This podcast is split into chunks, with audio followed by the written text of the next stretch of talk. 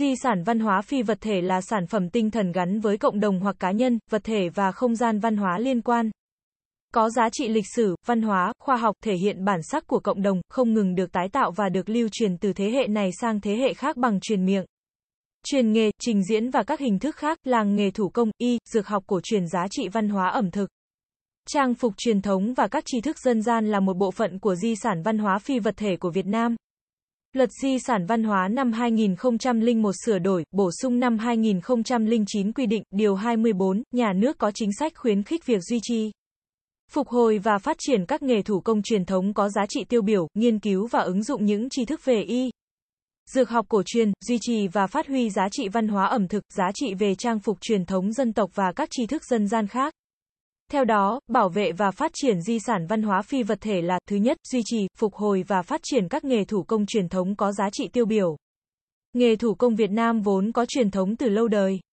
Truyền thống đó gắn liền với nền văn minh lúa nước, gắn liền với những cái tên của làng nghề, phố nghề và được biểu hiện bằng những sản phẩm thủ công với những nét độc đáo, tinh xảo và hoàn hoàn mỹ.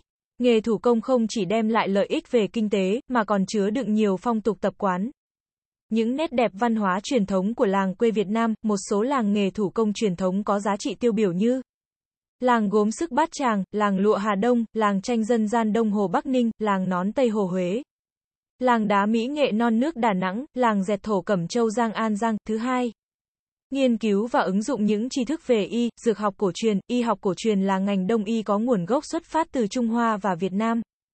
Các thầy thuốc nổi tiếng được xem là bậc tổ của nghề y Việt Nam bao gồm Hải Thượng Lãn Ông và Tuệ Tĩnh. Ngành y học cổ truyền Việt Nam đã tồn tại hàng trăm năm và đạt được nhiều thành tựu trong phòng ngừa.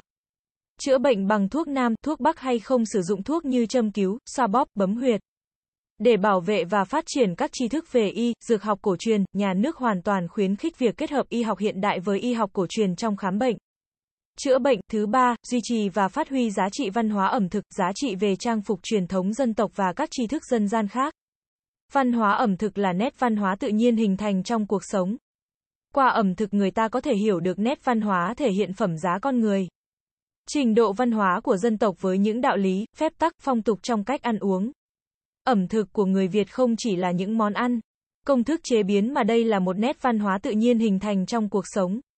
Chúng được biết đến với những nét đặc trưng như tính hòa đồng, đa dạng, ít mỡ, đậm đà hương vị với sự kết hợp nhuần nhuyễn nhiều loại nguyên liệu và gia vị khác nhau nhằm giúp tăng mùi vị.